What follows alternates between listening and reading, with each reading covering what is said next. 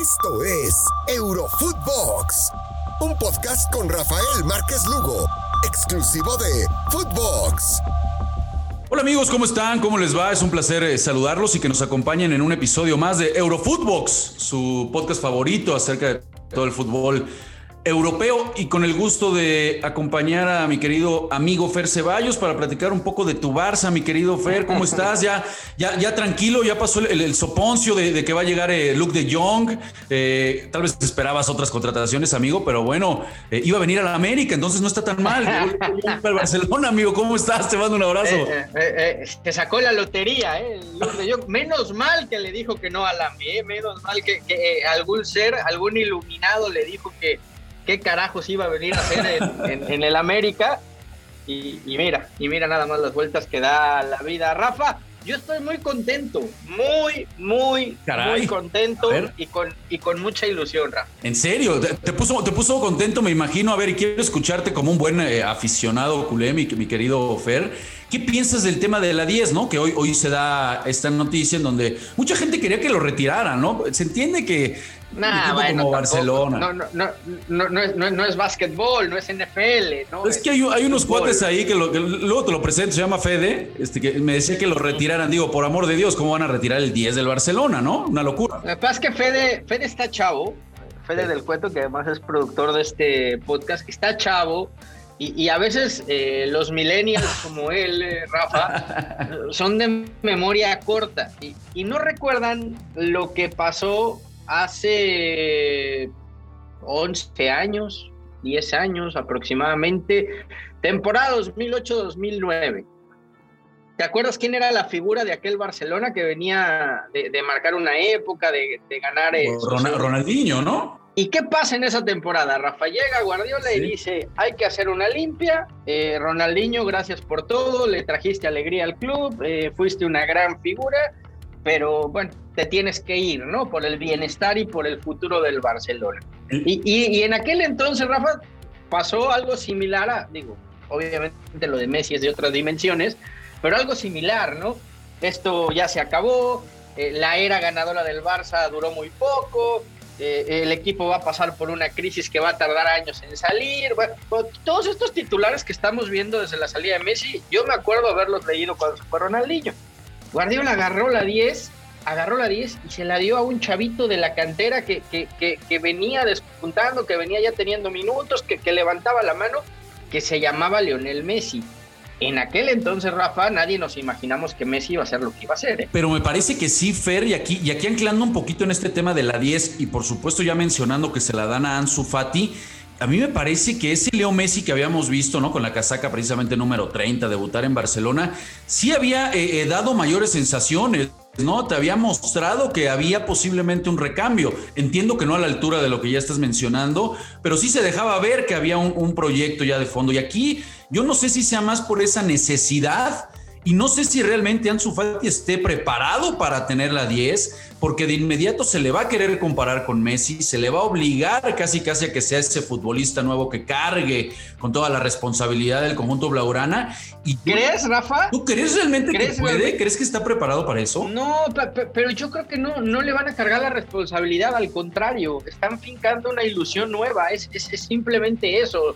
Eh, eh, eh, el tipo debutó siendo un niño, ¿eh? Con 16 años, de edad, ya, jugaba en el primer equipo del Barcelona, que, que, son palabras mayores, ¿no?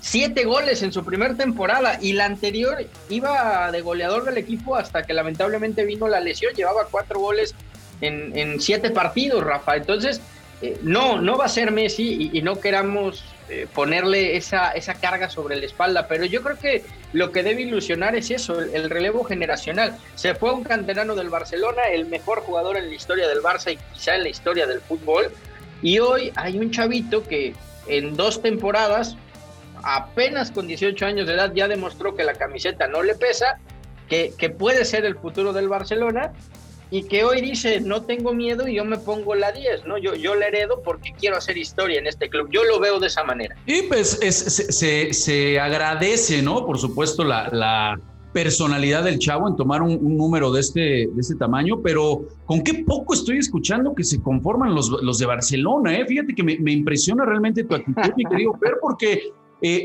yo, yo escuché por allá otros eh, culés de Hueso Colorado y no, no están tan contentos. Fue la liga que menos gastó. Finalmente se eh, tuvieron nada más cinco altas, 14 bajas. Se termina reduciendo de forma considerable el tema financiero, los problemas que tenían. Cutiño incluso termina rechazándola, qué bueno, porque nadie estaba de acuerdo en que la tuviera Cutiño, me parece que eso es lo único sensato, pero sí te noto, me parece, Fer, muy, muy emocionado cuando no hay mucha carnita realmente para estar tan contento con este equipo del Barça, ¿no lo crees? Porque yo no estoy pensando a, corto plazo, Rafa. Yo estoy viendo la gestión que está haciendo la porta. Primero de, limpiar el desastre que dejó Bartomeu, ¿no? Que, eso era fundamental en este Barça. Todas las contrataciones que llegaron fueron a coste cero, Rafa, ¿eh? ¿De acuerdo? No se pagó por ningún fichaje. Eric García, Memphis Depay, el Kun Agüero, todos llegaron sin desembolsar absolutamente ni un euro. Hubo salidas también, ¿no? Se fue Emerson, se fue Junior Firpo, eh, hubo por ahí un par de salidas más. Eh, bueno, evidentemente lo, de Messi, que aligeró mucho la, masa salarial. Y ahora se va Griezmann con una opción de compra que me parece tarde o temprano el Atlético va a ser efectiva, ¿no? Por, por 40, 45 millones de euros. Yo, estoy viendo el panorama muy claro, Rafa. Eh, Joan Laporta eh, está haciendo cajita en este verano, se está deshaciendo de salarios altos, está acabando de limpiar el equipo y el proyecto para la próxima temporada en cuanto a fichaje se llama Erling Haaland. Bueno, vamos, vamos a ver si finalmente el próximo año pueden dar una pues un golpe en la mesa, ¿no? De ese sentido, por supuesto, con lo de, con lo de Haaland. Yo no sé también en este nuevo proyecto de la Porta, mi querido Fer, qué tanto sea el indicado Kuman, ¿eh? Por supuesto que ya estaba, lo habían mencionado desde antes, pero escuchaba por ahí el rumor de que no era incluso de todo el agrado de la Porta. Entonces, yo creo que sí va a ser un, añito eh, complicado de recambio para este equipo de, de, Barcelona, en donde si algo tengo que coincidir contigo es que me parece que ante esa terrible gestión por parte de Bartomeo fue eso, ¿no? Que quiso emular al Madrid, quiso ponerse a la para con hacer grandes fichajes, cuando la tradición de este equipo, mi querido Fer, debe ser en casa, en la masía. Y me parece que al menos eso es lo más sensato que podemos encontrar, ¿no? Un equipo que está atendiendo a las bases y que está diciendo, a ver, vamos a parar con esas contrataciones, con esa, ese modelo de negocio que no es el de nosotros, no lo ha sido. Y ahora parece que... pero, a ver, las bases, ¿no? Nada más, eh, a ver, Ter Stegen en portería, ¿no? Serginho Dest, eh, Piqué, Eric García y, por la izquierda Jordi Alba, Busquets, Pedri y De Jong. Ansu Fati, Memphis Depay y cuando esté recuperado el Kun Agüero, quizá haya alternando con Braithwaite o con, o con De Jong. No es un mal once el del Barcelona, ¿eh? No, no es un mal once, muy, lejos de lo que se presumía en torneos anteriores, pero, pero no es un mal once. Hay que ver cómo se comportan ahí finalmente como, como equipo. ¿Y qué te parece este, este tema de la liga en especial, Mifer? Porque uno revisa los números de las ligas que más gastaron. No es novedad el tema de la Premier, ¿no? Sabemos que, que, fue una locura lo que se gastó en la Premier League. 1.340 millones de euros. Después está en segundo lugar la Serie A con 552, después la Bundesliga con 516 millones de euros, la League One y hasta en quinto lugar está la Liga. Bueno, eso te habla del problemita que tenían Tebas, ¿no? Y todos los equipos de la liga. Sí, eh, también no suele ser una, una, liga la española que gaste mucho más allá de los, de los dos gigantes, ¿no? De Barcelona y Real Madrid, que insisto, creo que los dos están esperando su momento porque la obsesión de uno es Mbappé y la obsesión del otro es, es Haaland y, me parece que sabían que tenían que pasar por un, mercado austero para tratar de afrontar esas dos operaciones en el próximo mercado. Lo de la Premier no es novedad, ¿eh? pero también la Premier gasta mucho, gasta mucho, gasta mucho y lo acabamos de ver hace algunas semanas, cómo sufrió el Chelsea con ese equipo millonario contra un Villarreal que en la nómina es mucho más modesto, pero en la cancha, Rafa, las diferencias no se notaron, ¿eh? No, no se notaron y, y con un, caray, estoy de acuerdo contigo, ¿no? Jugando muy bien al fútbol, 50 mil habitantes es, es, lo único que tienen y caray, la manera de a un poderoso como el Chelsea, sí, estoy, estoy, no puedo estar más de acuerdo contigo. Por ahí dicen que el dinero no es todo, ¿no? Sí ayuda, pero no te va a garantizar, por supuesto. Y te parece, Fer, pues podemos ir eh, repasando, darle una repasada ya este, este cerrojo eh, finalmente de los, de los fichajes, pues con cuáles te quedas, ¿no? ¿Cuáles son los que más por ahí llaman la atención? Por supuesto que lo de, lo de Ronaldo, lo, de Messi, pues están aparte, ¿no? Por lo que representan estos dos. Pero después, ¿con cuáles te quedarías? Porque hubo muy buenos fichajes, ¿no? Lo, de Vainaldum, lo de, lo de Grealish, lo de, lo de Sancho, lo de Lukaku, no se diga, que me parece que estará dentro de top 3 de los delanteros. Eh, ¿Con qué te quedas? Dejando un lado a Messi, porque además se lo, se lo lleva gratis el Paris Saint Germain. Yo me quedo con Memphis Depay como el mejor fichaje. También llegó gratis al Barcelona. Me ha gustado mucho cómo encajó en el equipo y creo que va a ser un tipo que, que, se va a ganar pronto ¿eh? al Camp Nou y, que además tiene esas ganas y él tenía el deseo de jugar en el, en el eh, Barcelona, ¿no?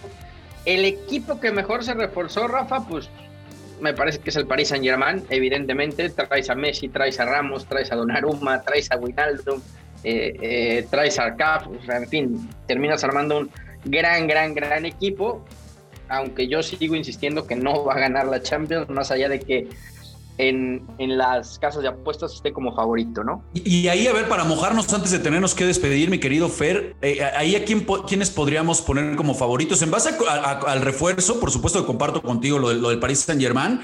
Eh, ¿Quiénes podríamos poner como favoritos? Hablando de la Champions, ¿no? Eh, por supuesto, recordando lo del París. Y en la liga, yo creo que el que mejor se termina reforzando, pues es el equipo del Cholo Simeone. No sé si compartas en ese sentido. ¿Será que vamos a ver ahora con un equipo, pues ya dejando de ser modesto, que es el verso del cholo, ¿no? El equipo modesto, y hay que meter, y hay que correr, y no estamos como los grandes, hay que correr más y el doble esfuerzo. Pues yo creo que ahora con la plantilla ya no se puede hoy dar ese lujo ni ese verso, ¿no? Hoy tenemos que obligar al cholo a que, a que juegue creo, Fer, acorde a lo que se ha contratado. Se reforzó muy bien el Atlético de Madrid. Sí, coincido contigo. Eh, ya, no, ya no puede vender el discurso del equipo pobre en casa de los dos ricos porque porque la historia cambió radicalmente eh, para este mercado, ¿no? El Atlético está obligado a, pelear por todo.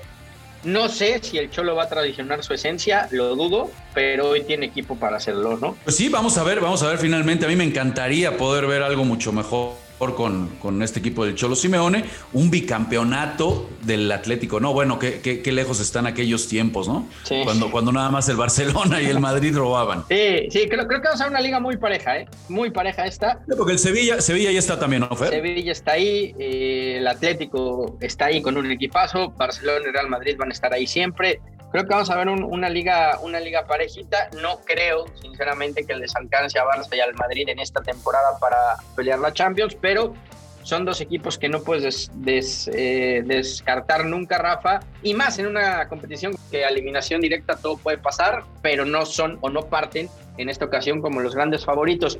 Y, mi incógnita y, y mis signos de interrogación los pongo sobre el Manchester United, lo que puede potenciarse este equipo con la llegada de Sancho, de Cristiano Ronaldo como líder, como emblema, como figura, lo va a ropar Old Trafford y, eso va a ser importante. Eh, que perdonen los madridistas, pero el club de la vida de Cristiano es el Man U y él quería jugar en el Man U y, eso, eso va a ser peligroso para los demás en Europa. Y, además se llevaron a Varane, ¿no? Para reforzar la zona baja, que era por ahí donde tenían ciertas falencias. Ojo con el Manchester United, que se está hablando poco, pero es un grande de Europa y yo no lo descarto para nada. ¿eh? No, de acuerdo. Ahí en cuanto a la Premier, nada más para antes de despedirnos, mi querido Fer, ¿quiénes te gustan ahí en la Premier? Por supuesto que ya mencionas lo del United, creo que lo del Chelsea, bueno, lo tenemos que poner ahí también, se termina reforzando muy bien y además, bueno, campeón de la, de la, de la Champions. Va a haber cuatro, Rafael. Va a haber, con lo de, los cuatro de siempre, me parece, van a estar peleando la Premier. ¿eh? United, Chelsea, eh, Manchester City y, y, el Liverpool. Creo que van a ser los cuatro que van a estar peleando los más altos. Pues estoy totalmente de acuerdo, mi querido Fer. Pues muchísimas Muchísimas gracias, bro, por, por estar una vez más aquí en, en Eurofootbox, tu casa, bro. No, hombre, el gusto es mío y, ya lo verás. Yo, yo, sé que no te está ilusionando y que ya eres parisino ahora de, De, cuna, desde la cuna. De, la cuna, de la cuna Villamelona, que dicen por ahí, ¿no? Pero bueno, pero bueno ya, ya, veremos cómo le va. Yo soy promesi, amigo, soy promesi. A tu París Saint Germain en la Champions. ¿eh?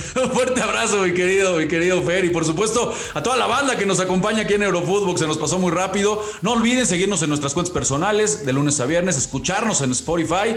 Mandamos un abrazo a toda la banda. Fer Ceballos, Rafael Lugo, gracias por escucharnos. Esto fue Eurofootbox con Rafael Márquez Lugo, un podcast exclusivo de Footbox.